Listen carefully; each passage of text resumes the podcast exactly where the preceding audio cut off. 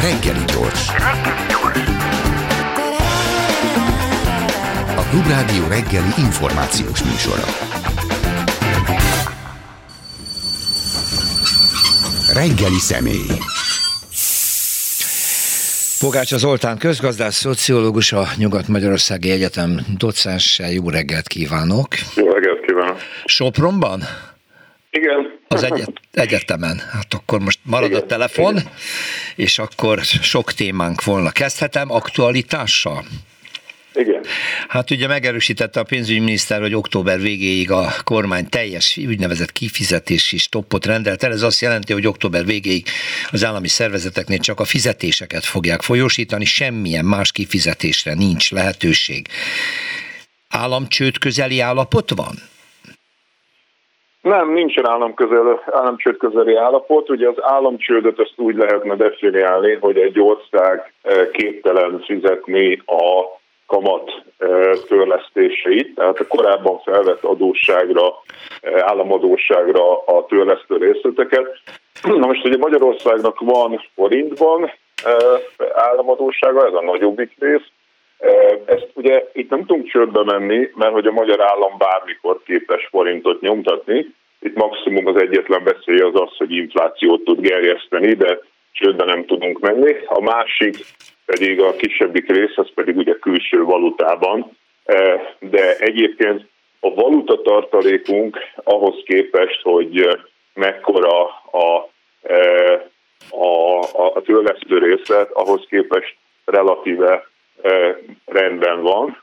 Ahhoz képest nincs rendben, hogy mekkora import szükséglete van Magyarországnak, tehát a megnövekedett energiaimportot lesz nehéz fedezni a, a devizatartalékunkból, de a, a, az államadóság törlesztő részleteit tudjuk belőle finanszírozni. Akkor nincs öt. Akkor az első változatra kérdezek, hogy eljut, közel jutunk oda, hogy nyomni kell a pénzt? És akkor elkerülhetetlenül tovább az infláció, hogy mégiscsak pénzszűkébe van a kormány, ezt látjuk most már. Hát uh, ugye mit jelent az, hogy pénzszűkében van a kormány? Azt jelenti, hogy az idén ugye ezekkel a megszorításokkal együtt volt egy 5% alá tervezett államháztartási hiány. Tehát amikor bevezették ezeket az intézkedéseket, ugye már a választások után, amik a költségvetés egyensúlyának a visszaállítása felé hatottak, tehát mondjuk a kata ügy, meg a Igen. különadók, stb., akkor ugye egy 5% alatti hiányt terveztek. Most közben egy ilyen úgynevezett gázkonzorciumi, gázimport konzorciumi megállapodás is létrejött, ahol magánbankok finanszírozzák Magyarország energiaimportjának egy részét, amiről azt remélte a kormányzat, hogy ezt nem kell majd belevenni az államháztartási hiányba, de az Európai Unió statisztikai rendszere azt mondta, hogy de bele kell venni, így most 6% fölötti hiány várható, tehát hogy lesz egy jelentős államháztartási hiány idén, de ez nem jelenti azt, hogy mondjuk kifogyott volna a pénzből a magyar állam. Igen. Azt mondja a Gazdaságkutatói Intézet prognózisa, hogy jövőre 3,5%-os csökkenés várható a magyar gazdaságban. Tehát azt mondják, nem fog megállni a recesszió. Mit gondol erről?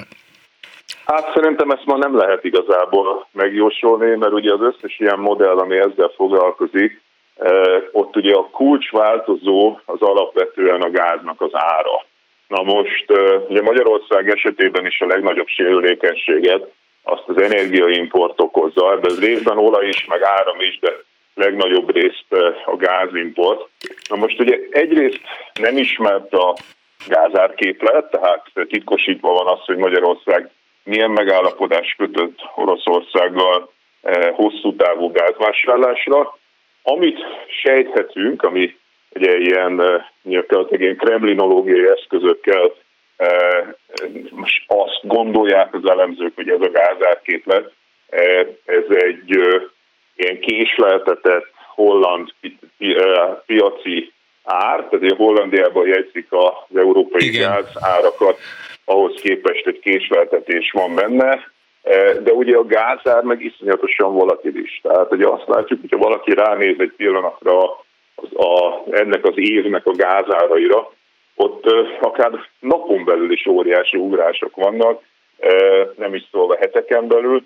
Tehát ugye ahhoz, hogy tudjuk, hogy jövőre milyen, hogy fog muzsikálni akár a magyar gazdaság, ezt kéne tudnunk, ezt a kulcsváltozót, és hát ugye az utóbbi pár hétben volt egy hatalmas esés a gázárában, majd ugye felrobbantották ezeket a vezetékeket, akkor hirtelen volt egy ugrás a mhm. gázárában, tehát ebből adódóan szerintem nem lehet tudni, hogy mondjuk jövő januárban hol lesz a gázár. Egyszerűen képtelenség ezt előrejelezni, ennek hiányában meg azt gondolom, hogy nem lehet értelmes előrejelzéseket csinálni. Egy jó órával ezelőtt beszélgettem Holoda Attilával a északi vezetékben keletkezett sérülések következményeiről, és ő azt mondta, hogy ez egy nagyon érdekes piaci reakció, hogy hisztérikusan felment a gázára, holott a gáz ellátás egyáltalán nem sérült, ez egy műszaki sérülés és egy figyelmeztetés, hogy hát vajon nem tudni. Nem azért történhet egy ilyen provokáció, hogy föllökjék a gázárát?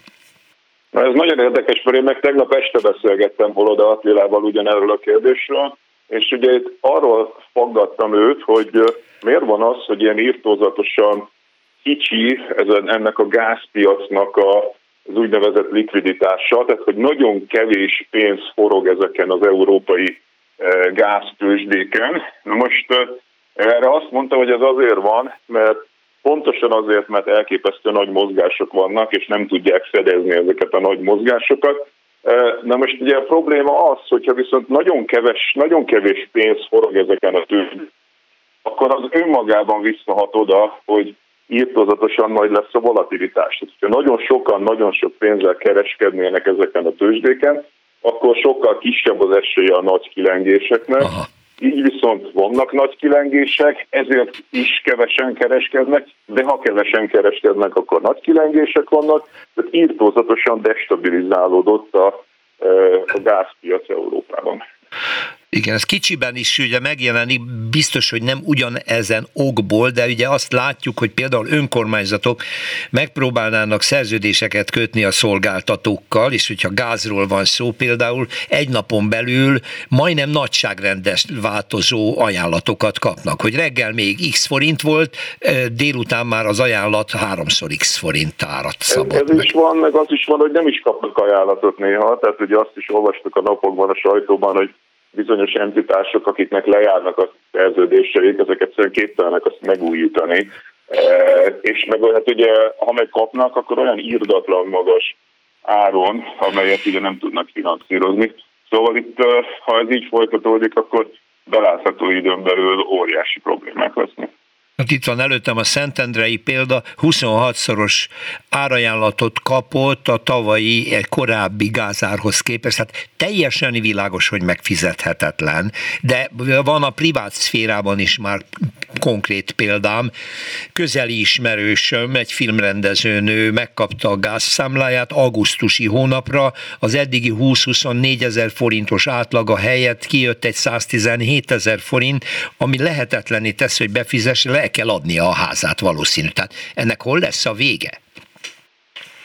Hát itt ugye óriási kérdés az az, hogy egyrészt meddig tart a háború, ami ugye szintén egy ilyen kiszámíthatatlansági tényező, a másik pedig, hogy Európa milyen gyorsan tud lefordulni az orosz gázról, mert én azt kezdem látni, hogy gyorsabban, mint gondolnák. Tehát ugye amikor ez az egész elkezdődött tavasszal, és először világossá vált, hogy minél hamarabb el kell fordulni az orosz gázfüggéstől, akkor minden szakértő azt mondta, hogy ez akár több évet is igénybe vehet, hogy ki kell építeni mindenfajta Igen. alternatívákat. Most, hogyha most valaki megnézi, hogy honnan jön jelenleg Európába a, a gáz, akkor azt fogja látni, hogy egyrészt nagyon nagy kapacitással belépett Norvégia, ugye most át is adtak egy ilyen gázvezetéket, ami a norvég gázmezőkről Dánián keresztül Lengyelországba viszi a gázt, a másik pedig Algéria, ami, ami óriási erővel pumpál délről, és hát hm. ugye az LNG, a cseppfolyósított gáz is nagy arányba jön, tehát az orosz gáz aránya az radikálisan csőtt visszaszorult az európai gázimportban, és tudtak belépni a helyére szereplők, tehát olyan nagyon-nagyon egészében véve nem csökkent még a, az európai gázimport, és azt mondják a szakértők, hogy relatíve föl is vannak töltve egyébként a gáztározók, tehát egyelőre az, hogy a gázára mondjuk így a robbangatások előtt csökkenőben volt, az simán lehet attól, hogy az alkalmazkodás az sokkal gyorsabb volt össze-európai szinten. Ugye Magyarország ebből a szempontból egy kivétel, Magyarország fogal körömmel ragaszkodik ehhez az orosz energetikai függéshez. Ha Európa egészét nézzük, akkor, akkor sokkal gyorsabb volt az alkalmazkodás. Márpedig, hogyha igaz ez, akkor ez bizonyos értelemben jó hír, mert hogy azokhoz a orbitálisan magas árakhoz képest, amikre fölkúszott az ár rögtön a háború után, ahhoz képest most már azért nem mondom, hogy alacsony árakról beszélünk, nem is a hosszú távú korábbi árakról, valószínűleg marad egy magasabb ár, de mégsem, a, mégsem ott vagyunk, ahol a csúcson volt. Igen, kezelhető. Picit áttérnék hazai dolgainkra.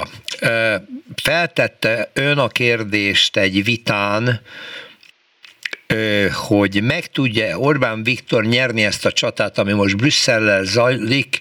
A brüsszeli feltételeknek megpróbál a kormány eleget tenni, 17 lépésben módosította kívánt, megkívánt ügyintézési dolgokon, ebbe a közbeszerzéstől kezdve sok minden benne van, hogy megkapja Magyarország végre a pénzt.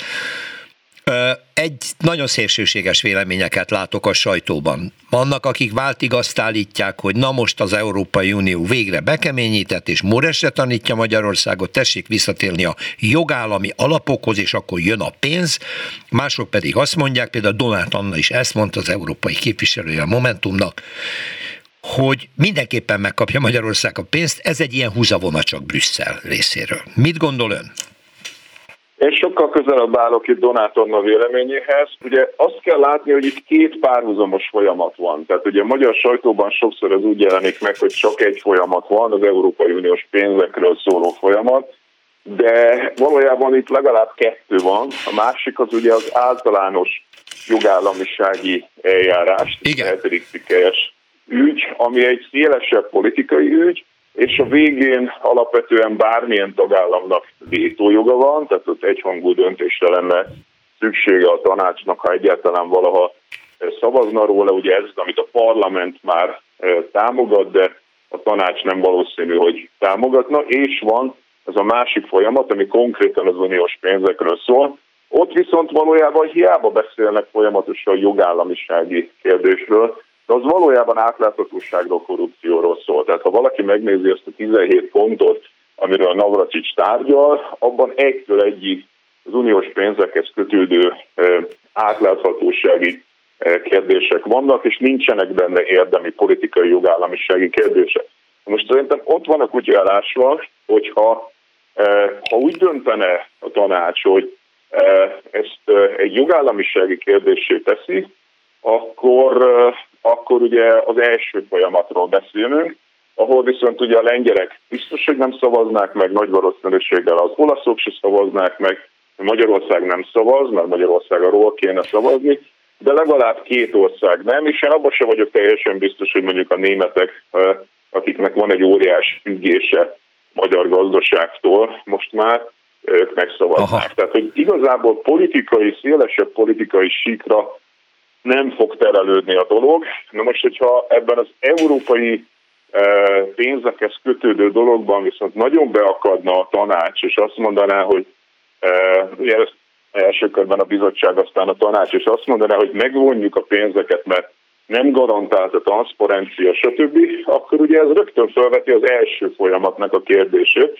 Tehát akkor ugye ebből akkora ügy lenne európai szinten, hogy akkor rögtön triggerelődne az első is. Tehát én azt gondolom, hogy ezért sem ez fog történni, hanem az fog nagy, nagyobb valószínűséggel, hogy megadják a pénzeket, elfogadják azokat a e, átmeneti intézkedéseket, amelyeket a magyar kormány megígért, majd utána folytatódik a húzavonat, ismervén az Európai Unió szokásos működési módját, a legbékésebb megoldást választják, és inkább valami olyasmit fognak mondani, hogy a hosszabb távon monitorozzuk, hogy Magyarország az ígért vállalásait mennyire tartja be, majd jövőre kezdődik az egész előről, mert hogy azt fogják mondani, hogy nem elégséges, hogy Magyarország ezeket működteti, és aztán egy elhúzódó folyamat, így ismerjük leginkább az Európai Unió. Egy másik olvasata akkor ennek a kérdésenek azt veti fel, hogy ha Orbán meg tudja őrizni a kormányzati pozícióját és marad, ő csak addig érdekelt az Európai Unióval való egyáltalán bármilyen együttműködésben, amíg pénzt kapunk onnan, és amikor befizetővé válnánk, és mintha ezt már meg is lebegtette volna köcsén, akkor már nem is olyan fontos az Unió. Tehát ez egy eléggé csúnya kalmár szemlélet, nem? Ha így Sőt, van. ezt egyébként már négy-öt évvel ezelőtt is mondta, tehát én emlékszem arra, amikor ezt először mondta, hogy igen, ha, ha, ha már nem vagyunk nettó kedvezményezettek, akkor, akkor meg kell fontolni, hogy megérjen még a tagság. Igen, én azt gondolom, hogy ez egy, eh, hogyha mindenki ebben a logikán gondolkodna, akkor ma kilépne Németország, és akkor ma Magyarország nem kapna pénzeket. Uh-huh. Tehát eh, ugye ez ez a logika. Na most Magyarország jelenleg nem csak abban az értelemben szorult rá ezekre az uniós pénzekre, hogy mondjuk ez, ha a kettőt összeadjuk a hagyományos pénzeket, meg a helyreállítási alapot, akkor ez körülbelül egy ilyen 3,5 százaléka a GDP-nek, amit így évente megkapunk nettóban, és ez bekerül a magyar gazdaságba, ami azért egy ilyen recesszió felé tartó helyzetben nagyon jól jön, hanem, hanem azért is, mert ugye ezt euróban kapjuk, és ha jól gondolom, akkor ez a hosszú távú gázszerződés az euróban van megadva, Ugye most már spot árfolyamon rubelben kéri Putyin a gázért a pénzt, de e, ez még egy hosszú távú szerződés volt euróban, és ugye itt írtozatosan megugrott a magyar e, energiaimportnak a mértéket. Ugye a közgazdász vándorgyűlésen ez volt az, amit Varga Mihály bejelentett, hogy a korábbi számoknál sokkal nagyobb e, kifizetései lesznek Magyarországnak energiaimportra, amit ugye ha a jelenlegi árfolyamon e, vásárolunk energiát, akkor az azt jelenti, hogy forintot kell átváltsunk e, mondjuk adott esetben euróra, ami tovább gyengíti az árfolyamot. Tehát egy már eleve nagyon gyenge euró-forint árfolyamot tovább gyengítene, méghozzá nagyon radikálisan, mert hatalmas összegekről beszélünk. Ha viszont ugye megkapjuk euróban ezt, e, ezeket az uniós pénzeket, ugye ezeket nekünk forintban kell kifizetnünk, tehát ezt ugye ezt a pénzt el tudjuk költeni energiaimportra, és közben a hazai kiutalások azok meg forintban, forintban történnek. Uh-huh. Uh, akkor ezt a csatát meg fogja nyerni Orbán Viktor, röviden lezártam, nem? Hát, nem Abból a szempontból, hogy Magyarország hozzájut a pénzt. Nem lehet százszerzalékra mondani, de ezt valószínűsíteni, igen. Igen. Van egy nagyon érdekes könyve, tanulmánya és egy régi veszőparipája a globális elitről. Most ez engem elsősorban a hazai oligarha rendszer szempontjából is érdekelne. Ugye már nagyon régen foglalkozik Pogácsa Zoltán a világban az aránytalan vagyoneloszlásokkal, fizetési különbségekkel, stb. és nagyon érdekes trendeket mutatott ki. Ez a globális elit, ez arra értendő ugye, hogy nem helyhez kötött gazdasági érdekeltségű vállalkozókról és gazdag emberekről van szó, hanem akik a világ legkülönbözőbb pontjain működtetnek különböző gazdasági egységeket, és ezeknek a nyereségével rendelkeznek. Ebből a szempontból a magyar oligarchák nyilván nem tartoznak ebbe a körbe, vagy igen? Én azt gondolom, hogy igen. Ez ugye úgy történt, hogy azért ugye a 70-es évekig a világgazdaság az alapvetően még mindig dominánsabb nemzetállami szinten történt. Tehát valamilyen szintű globalizáció nyilván volt, de ha valaki megnézi azokat a statisztikákat, amik a globalizációról szólnak, akkor az látszik, hogy egy ilyen sok-sok ezer éves trend után egy nagyon, ami azért egy alapvetően lapos trend volt, egy ilyen gyakorlatilag függőlegessé váló trendek vannak a 80-as, 70-es, 80-as évektől kezdve. Tehát ami az elmúlt 30-40 évben történt velünk, az kvantitatíve is és kvalitatíve is egészen más, mint ami valaha történt volna korábban, történt korábban a világgazdaságban, az az, hogy a globalizáció valami írdatlanul felgyorsult, és azok a nemzeti elitek, akikről ugye az emberek még mindig hajlamosak úgy gondolkodni, hogy ők az orosz elit, a kínai elit, az amerikai elit, vagy a magyar elit, ezek valójában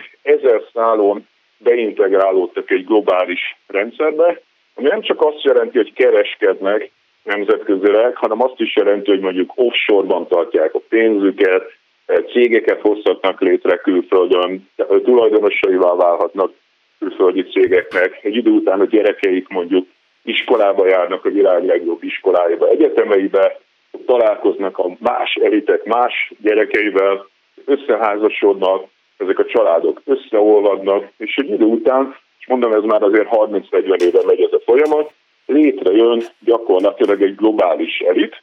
Ennek ellenére a nemzeti szinten még mindig úgy adja el magát mindegyik elit, hogy ő rendkívül orosz, rendkívül kínai, rendkívül magyar, a saját helyi lokális nemzeti érdekekért dolgozik, de ha megnézzük valójában a működésüket, akkor sokkal inkább egy globális elitről beszélünk, mint nemzeti elitekről felvetődik ilyenkor, hogy ezek klánok, akkor felvetődik, hogy a világot néhány ember irányítja, és jönnek a konteók, ugye ezek a különböző elméletek arról, hogy kinek a kezében van a sorsunk, egy soros mindent eldönt helyettünk, tehát ez nagyon közel áll ahhoz.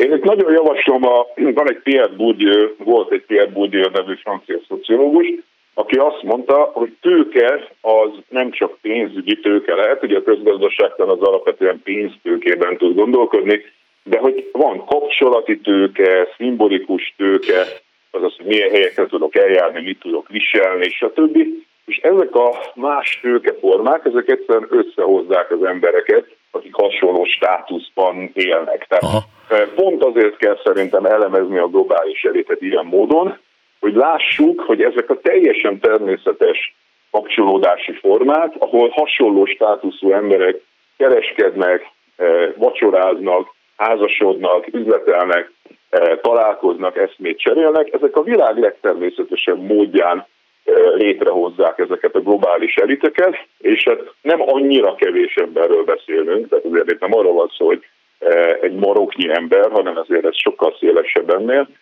és pont azért, hogy ne kelljen abban gondolkodni, hogy valami zsinagóga mögött ilyen összeesküvők, a zsidó világösszeesküvést, vagy itt a Soros Gyuri bácsi, vagy valaki, tehát pont ezeket a konteókat, ahol mindig egy ilyen gonosz intencionalitást próbálnak belevinni, e, egy tervet, hogy akkor ez itt valami nagy terv szerint működik, nem, ez a világ legtermészetesebb módján működik úgy, hogy hasonló státuszú emberek találkoznak, e, és, és a saját érdekeik alapján egyszerűen mondjuk együttműködnek, és mások meg ebből kiszorulnak, tehát aki nem része a nemzeti elitnek, az értelemszerűen nem tud része lenni a globális elitnek sem. A legtöbb magyar ember az be van szorulva továbbra is a magyar gazdaságban, a magyar társadalomban, tehát ő nem a globalizáció része, vagy ha igen, akkor passzív elszenvedője, de semmiképpen nem alakítója. És ezek a teljesen természetes szociológiai folyamatok kialakítják azt, hogy ki az, aki a globális elit részévé válik, és ki az, aki nem.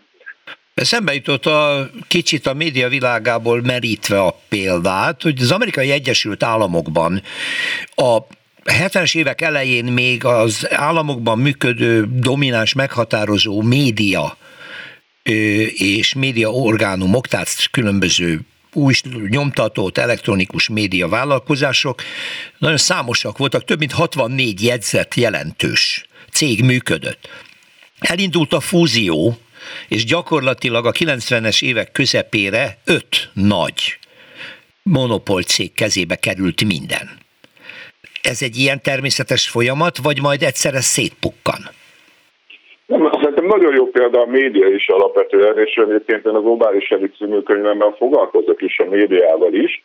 Ugye ott van egy-két ilyen szimbolikus figura, például Robert Maxwell, akire az idősebbek még emlékeztetnek, vagy Rupert Murdoch, akit még a, a mai fiatalok is ismerhetnek, a figyelnek, vagy Ted Turner, tehát azért léteznek ilyen globális váló médiacégek, és pontosan az történik, amit mondott, hogy a helyi vagy tartományi média az egy idő után az Egyesült Államokban amerikai médiává válik, sőt globális médiává válik. A 90-es években mondjuk a CNN-nek a berobbanása, vagy az, hogy manapság ugye a világ legkisebb, legszegényebb országában is a Financial Times-ot, vagy a Washington Postot, vagy ilyeneket Spiegelt eh, hivatkozunk, az, az azt jelenti, hogy bizony globálissá vált a média, és hát ugye a helyi hírekben is ilyenekről van szó. Tehát mondjuk, ha én itt hallgatom a Soproni rádiót, akkor előbb kapok arról tudósítást, hogy Najafban vagy Kerbalában robbantottak a merénylők, mint arról, hogy mondjuk adott esetben egy csomó konkrét helyi hír, ami az emberek számára közelebbi lenne.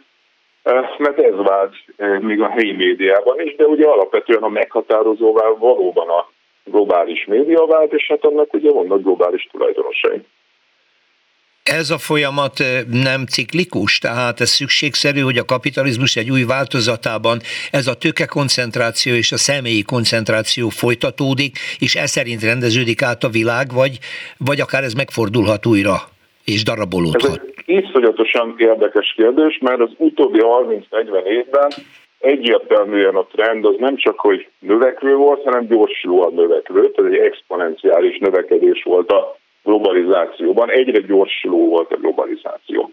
Most az utóbbi pár évben van egyfajta ilyen vacilálás, ahol ha ilyeneket nézzünk, mint a kereskedelmi kapcsolatok, a tőkebefektetések, a technológiának a e, terjedése, akkor az utóbbi, mondjuk itt Trump óta e, van ebben egy ilyen megállás. Na most, hogy ez a megállás az azt jelenti, hogy túlfutottunk, és hirtelen át kell gondolni, de aztán folytatódik a folyamat, mert ez a dolgok természete egy átmeneti leállás, de megy tovább a globalizáció, vagy megáll ezen a szinten, vagy ne az Isten, akár még deglobalizáció is történik, ugye arra is mutatnak jelek, hogy egyfajta deglobalizáció történik, tehát például a Trump által Kínára bevezetett ö, ö, szankciók, extra vámok, vagy most, most az Oroszország teljes levágása a globális pénzügyi rendszerről, a szankciók Oroszországgal szemben, az elfordulás a foszilis függőségtől, ezek mind-mind-mind abban az irányba mutatnak, hogy van egy elég radikális deglobalizáció is egyébként. Most, hogy ez egy átmeneti állapot lesz-e, és mondjuk ebből adódóan tanulnak ezek az országok, és, és aztán folytatódik egy 5-10 év múlva, ahol abba hagytuk, vagy itt tényleg egy deglobalizáció lesz, ezt most már nagyon, nagyon nehéz megmondani, de most épp egy olyan korban élünk, ahol, eh, ahol hosszú-hosszú idő először már nem vagyunk annyira biztosak benne, hogy a, a globalizáció ilyen erővel folytatódni fog. Ehhez kapcsolódik, hogy ön elég sokszor hivatkozik arra, hogy a magyar például a magyar gazdaság és politika válságára, vergődésére volna jó gyógyszer, és mindig felhozza példának az úgynevezett skandináv modellt. Mi ennek a lényege, és miért lenne jó ez Magyarországnak, és hogyan illeszkedhető az egyébként teljesen globálissá váló gazdaságba egy nemzeti modell? Hogyha ezt nagyon-nagyon tömören akarom összefoglalni, akkor hivatkoznék itt egy Acemoglu Robinson szerzőpárosnak a Miért buknak el a Nemzetek című könyvére, ami már magyarul is olvasható, aminek az a lényegi mondani valója, hogy hiába van valakinek mondjuk óriási eh, ásványkincs vagyona, eh, nagyon irigy mondjuk az olyan országokra, mint Oroszország, Nigéria, Venezuela, Szaudarábia, ahol van egy természeti kincs, de ezek az országok az esetek többségében nem sikeres országok, mert hogy egy nagyon szűk elit, e, úgynevezett extraktív elit magához vonza ezeket az erőforrásokat, és ez ugyanúgy lehet egy teokrácia, mint mondjuk a Szaúd család e, Szaudarábiában, mint egy ilyen bolivári, szocialista, utópista borzalom, mint amit ugye Hugo Chávez képviselt Venezuelában, vagy Putyin, e, és ezek nem sikeresek. Ugyanakkor ott van ellenpéldának Norvégia, ahol amikor megjött a gázvagyon a 70-es években megtalálták, addigra már kialakult egy olyan társadalom, amit inkluzívnak neveznek a szerzők. Az inkluzív az azt, ér, azt jelenti, hogy terítjük a társadalom egészében az erőforrásokat, és megpróbáljuk fölhozni mindenkit tudás, oktatás, egészség szempontjából, azaz teljes, ma nem lesz, az lesz, azt gondolom a rendszerváltásnak, a kelet-európai rendszerváltásoknak az volt a tévedése, hogy azt gondolta, hogy a szabadság elég, és majd úgy maguktól polgárrá, meg bürgerré, meg italrenné, meg mit tudom én, micsodává válnak az emberek, de ez nem így van. Ahhoz erőforrások kellenek, egyrészt humántőke, képzés, oktatás, egészség, másrészt pedig vagyon, tehát valami fajta anyagi biztonság szükségeltetik ahhoz, hogy teljes értékű polgárokká váljanak az emberek, és a norvégok ezt már azelőtt megcsinálták, mielőtt a gázvagyon megérkezett volna, sőt, ők ugye a gázvagyonnak egy nagyon nagy részét a jövő generációkra fordítják, tehát ugye az egész képbe bejön a globális klímaváltozás is, és ugye a növekedésnek le kell állnia, egy olyan korban, amikor majd nem lesz gázvagyon és nem lesz gazdasági növekedés, akkor is tudjuk teríteni ezeket az erőforrásokat. Ez Magyarország számára is az lenne a legfontosabb, hogy ne csak egy szűk elit, tehát akit ma középosztálybelinek neveznék Magyarországon, az alapján, a kritérium alapján, hogy elég képzett ahhoz, hogy megértse, hogy mi történik a világban, és még anyagi függetlensége is van ahhoz, hogy ezt elmerje mondani, azt szerintem egy számjegyű része a magyar társadalomnak. Tehát szavaz Magyarországon 8 millió ember, és ennek mondjuk egy tört része az, aki érdemben középosztálybelinek nevezhető, vagy polgárnak, vagy a túlnyomó többsége nem érti, mi történik vele, nem mer szavazni, e, függésben van, stb. De, de azt gondolom, hogy demokrácia szempontjából, de gazdasági versenyképesség szempontjából is, tehát azok a gazdaságok maradnak talpon, ahol terítik az erőforrásokat, és nem pedig egy szűk elit magához vonza. Magyarország ebből a szempontból abszolút ez a szűk elit magához vonza e, típusú extraktív gazdaság, és nem inkluzív. Nagyon ö, nagy a kísértés, amikor erről a skandináv modellről beszél, hogy az erőforrások terítése mint egy hát picit olyan kommunisztikus elképzelés, hogy mi ennek a technikája, hogy közben nem egy központi elosztással történik ez. Központi elosztással történik, csak Igen? ugye nem arról szól, mint a kommunizmus, hogy az állam magához veszi a gazdaság működtetését, tehát ugye a szovjet típusú rendszerek, zárójelben szerintem nem volt valójában kommunizmus, de tegyük ezt a vitát most félre. A szovjet típusú rendszerek azok azt csinálták, hogy a gazdaság egészét átvették, és az állam próbálta meg működtetni a vállalatokat, amik ugye látványosan nem sikerült uh-huh. neki. Ezek a, mondjuk egy skandináv országok, ezek kapitalista gazdaságok, csak ugye úgy kapitalisták, hogy magas újraelosztásból az állam megfinanszíroz egy nagyon jó, egyenlő, igazságos oktatási rendszert, egészségügyi rendszert, eh, közlekedési rendszert, és így tovább. Tehát ami ma hiányzik Magyarországon, hogy eh, egész más életességeket ad a társadalomnak az, hogyha a 12. vagy második kerületben lakik Budapesten, mint hogyha az ország nagy részén lakna. Tehát annyira rossz az iskolák, ismerjük ezeket az adatokat, nagyon sok járásban már nincsen körzeti orvos, az iskolák teljesítménye sokkal rosszabb, mert tanárok sincsenek lassan, de annyira extrém módon nem adja meg ezeket a elosztott, újraelosztott esélyeket a magyar állam, hogy ez minden értelemben szociológiai, gazdasági, politikai értelemben tönkreteszi az ország nagy részét. Tehát mi pont az ellentétét működtetjük annak, ami kívánatos lenne. Itt bizony újraelosztás van, bizony egy állam, itt nem tervgazdaság, hanem esélyteremtés azoknak, akik nem születnek vagyonba, nem születnek tudásba, nem születnek kapcsolati hálóba, aki azért lássuk be az ország nagy része.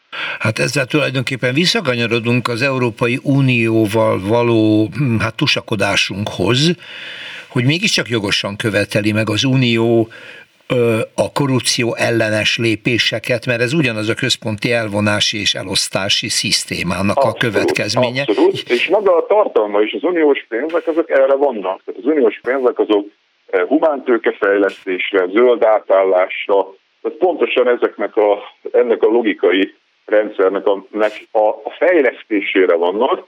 Ugye ezt is zárójelben, hogy nem a működtetésére, a működtetést azt a, azt a tagállamnak kell megoldani. Tehát például a tanárok bérét, vagy egyébként az orvosok, ápolók bérét is, azt magának a tagállamnak kell. Hogyha Magyarország tényleg annyira rendben van gazdaságilag, ahogy a kormány mondja, akkor azért az lenne a minimum, hogy képes legyen mondjuk a tanárok bérét kigazdálkodni. Ha ezt sem tudja, ami a legalapvetőbb befektetés lenne, akkor nincs rendben az ország. Az Európai Uniós pénzek azok fejlesztésre vannak, mindig fejlesztésre vannak, ami nagyon fontos egyébként, de a működtetést a tagállam.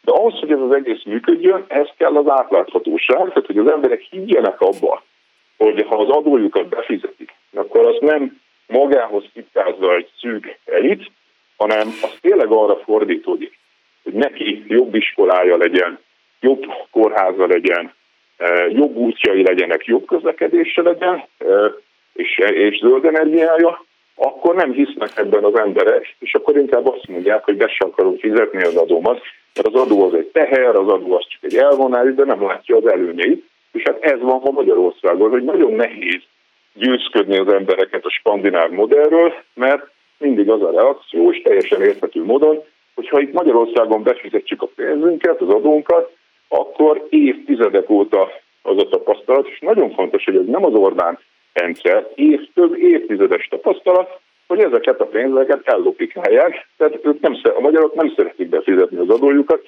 mert nem látják az ellentételezést.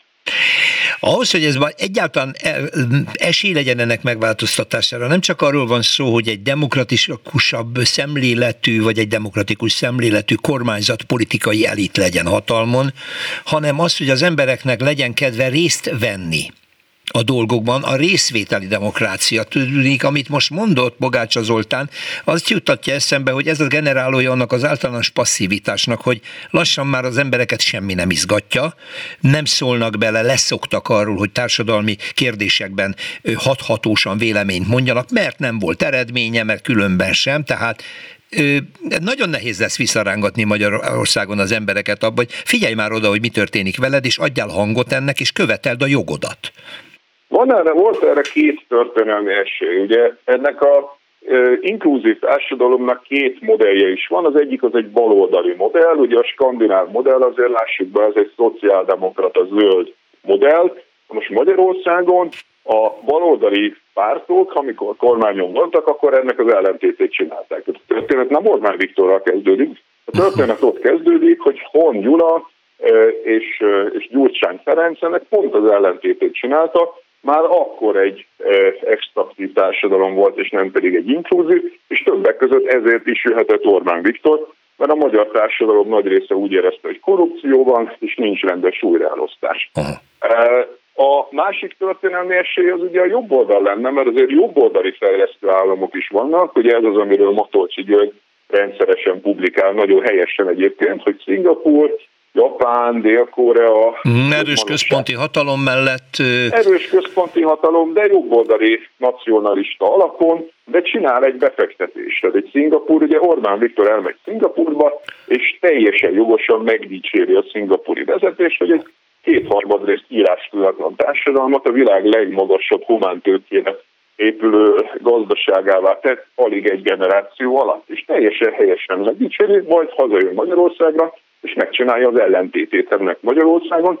Tehát mind a baloldal, mind a jobb oldal elszalasztotta a történelmi lehetőségét arra, hogy akár szociáldemokrata alapon, akár fejlesztő állami nacionalista alapon, de valami fajta inkluzív gazdaságot hozzon létre. A dráma az, hogy mind a mai napig ugye az ellenzékben ugyanezek az emberek vannak. Tehát Magyarországon nem azért van hatalman Orbán Viktor, mert ő valami extra jó dolgot csinált volna, vagy ügyes dolgot, hanem azért, mert a korábbi időszakhoz képest az emberek számára ez a modell, ez még mindig szimpatikusabb. Tehát akkora összeomlást hozott a gyurcsányi korszak 2008-9-ben, amire az emberek bizony emlékeznek. Tehát amikor azt mondják, hogy miért 12 év után miért elmúlt 8 év, ez meg azért, mert a hétköznapi ember számára ez az apró kis növekedés, ami volt az Orbán korszakban, ez még mindig kedvező, relatíve időben ahhoz képest, ami előtte volt. Persze az Orbán korszak is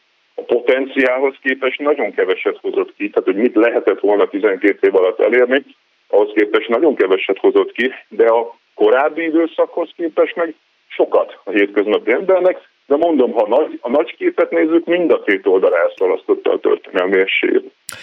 Véleménye szerint eh, helyese az a képlet, amikor azt mondják többen, sok szakértő, hogy az Orbán kormány sok mindent jól csinált, de egy nagyon nagy, egy alapvető hibát elkövetett ezzel a hatalom és pénzügyi, gazdasági koncentrációval, hogy azokat az alapokat áldozta föl, amelyek nélkül nincs jövő. Közoktatás, egészségügy, szociálpolitika, hogy ezeknek az árán, ezek lebutítása árán ért el egyébként bérfejlesztéseket, közmunkákat, stb. Abszolút folytatta azt a modellt, amit a korábbi kormányzatok uh-huh. vittek. Tehát ugye a rendszerváltás óta Magyarországnak alapvetően az volt a gazdasági modellje, alacsony bérekre, gyenge szakszervezetekre, gyenge környezeti szabályozásra, eh, alacsony adókra építve váljunk vonzóvá a német tőke számára. Uh-huh. Ezt a modellt retorikailag Orbán Viktor támadta, tehát folyamatosan arról beszélt, hogy föl kell szabadságharcot kell vívni a német gazdasági imperializmussal, gyarmatosítással szemben. Na, ha megnézzük, hogy mit csinált ténylegesen, akkor azt csinálta, hogy még több német beruházás jött, sőt, most már ugye, ugye autogyártás terén, de sőt, most már ugye az akkumulátorgyártás terén koreai, kínai ügynökségbe is került. Ugyanezzel a modellel, alacsony bérek, alacsony adók, gyenge szakszervezetek, és, és hát ugye közben írtózatos állami támogatásokat adott, tehát alacsony adók mellett direkt támogatásokkal többel, mint a korábbi. Igazából a modell nem változott a korábbi időszakhoz képest, annak a retorika változott. Na de akkor egyfelől az gazdaság bizonyos részeiben jól produkált, fundamentális részeiben pedig csúszunk lefelé, mi ennek az eredője, mi lesz ebből? Tehát milyen modell alakulhat ki, vagy majd a válság olyan mély pontra viszi a magyar gazdaságot és társadalmat, hogy innen egy paradigmaváltásra lesz szükség?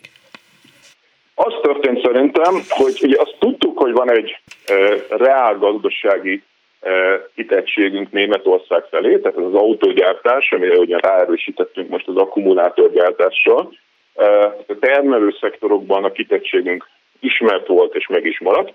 De ez a mostani energiaválság, ez világosá tett, hogy van még egy még nagyobb energiafüggőségünk. Uh-huh. És egy oldalon Oroszország felé. Tehát ugye Magyarországon nem folytatódott le a dekarbonizáció folyamata, nem váltunk valójában energiafüggetlenné. Miért? Mert a dekarbonizáció az egy inkluzív folyamat lett volna. Tehát ezt nem lehet extraktívan csinálni, erre az alatt azt értem, hogyha nagy monopóliumok vagy behemótok importálnak gázt, olajat, urániumot valahonnan, akkor tőle függ az ország. Igen. A zöld energiának nem csak az az előnye, hogy fenntartható, hanem az is, hogy decentralizál. Tehát ott van a háztetőben, hőszivattyúm, stb.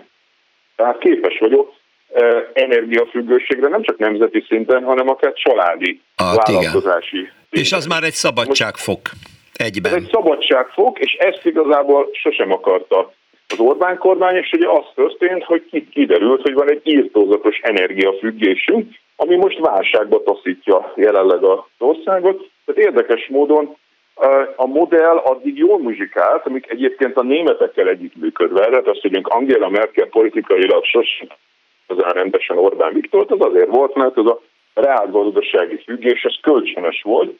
Mi függtünk a német befektetésektől, de azért a Deutschland AG is éppen függött az olcsó magyar munkaerőtől.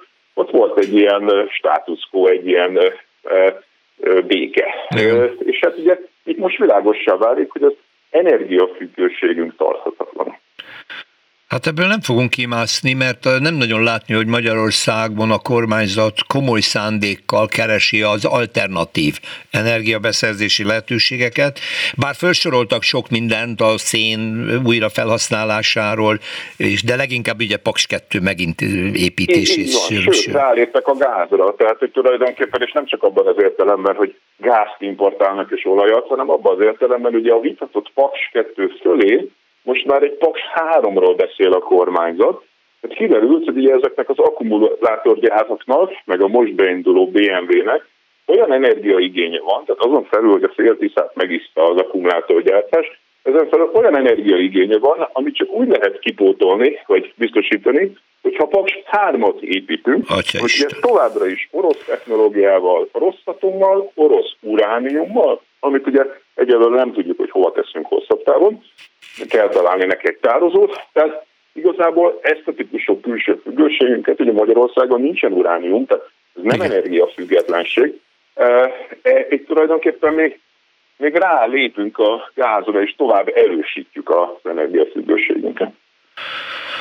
Hát akkor ebben párhuzamosan, mikor azt látjuk, hogy a nyugati, na hülyeséget mondok nyugati, tehát az Európai Unió fejlett államai első lépés feltöltötték, 80% fölé már a gáztározóikat, ezt a telet meg fogják húzni, és tovább dolgoznak az orosz függőség felszámolásán.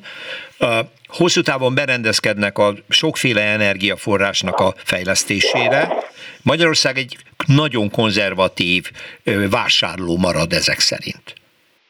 Igen, mi, mi elütünk ettől a e, általános trendtől, mi ragaszkodunk hát, e, a foszilishez is, nem, ugye egy pillanatra úgy tűnt, hogy a dekarbonizáció egy kicsit lendületet vesz, amikor Palkovics úr bejelentette, hogy a szélenergia az esetleg most szabad utat kap. Aztán ugye most már Orbán Viktor sokkal konzervatívabban nyilatkozott erről a parlamentben, tehát mégse lehet, lehet nem mégse annyira biztos, hogy a szélenergia aránya meg fog nőni. De a fő áram az továbbra is az orosz import Marad és ez. Uh-huh. Marad ez nekünk? Hát igen, mi csak azt sem mondhatjuk, hogy magyar, csak olyan magyar ros.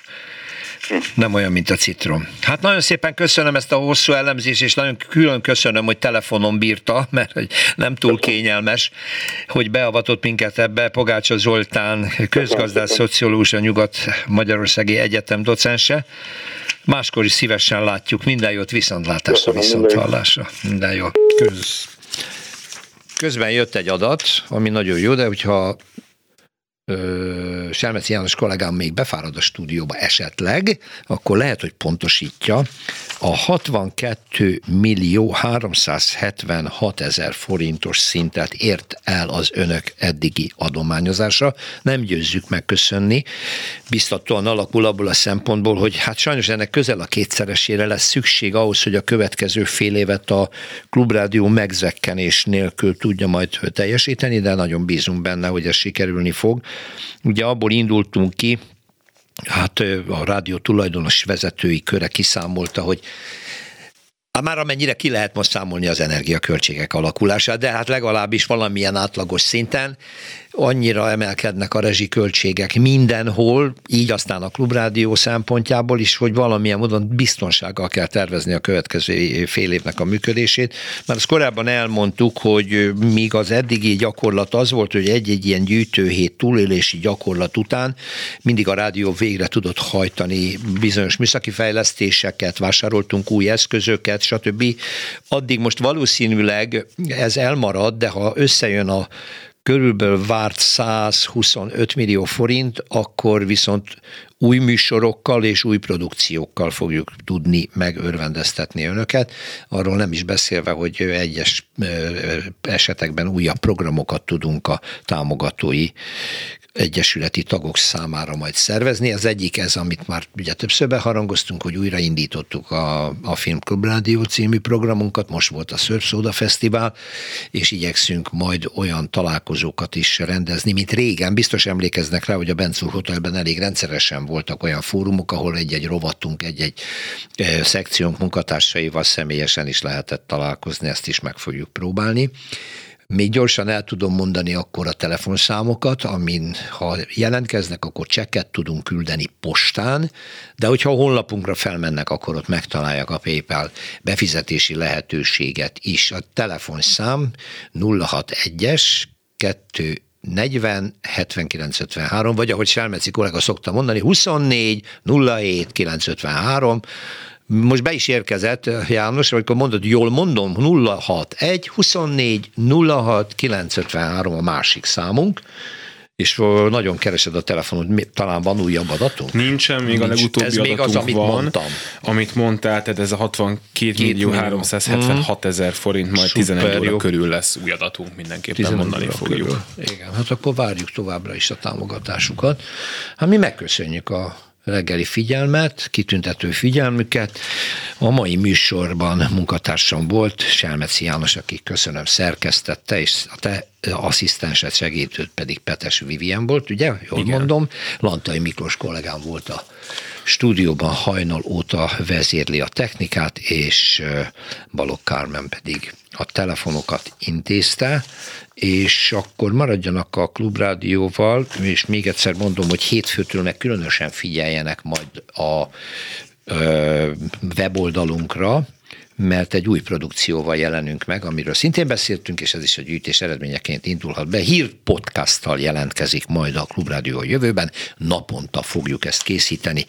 A stábunkhoz hozzátartozott a ma reggeli telefonokat, kezelte Simon Erika, neki is nagyon szépen köszönjük önöknek a figyelmet, maradjanak a Klubrádióval. Rózsa Pétert hallották, minden jót! Reggeli gyors, nem maradjon le semmiről.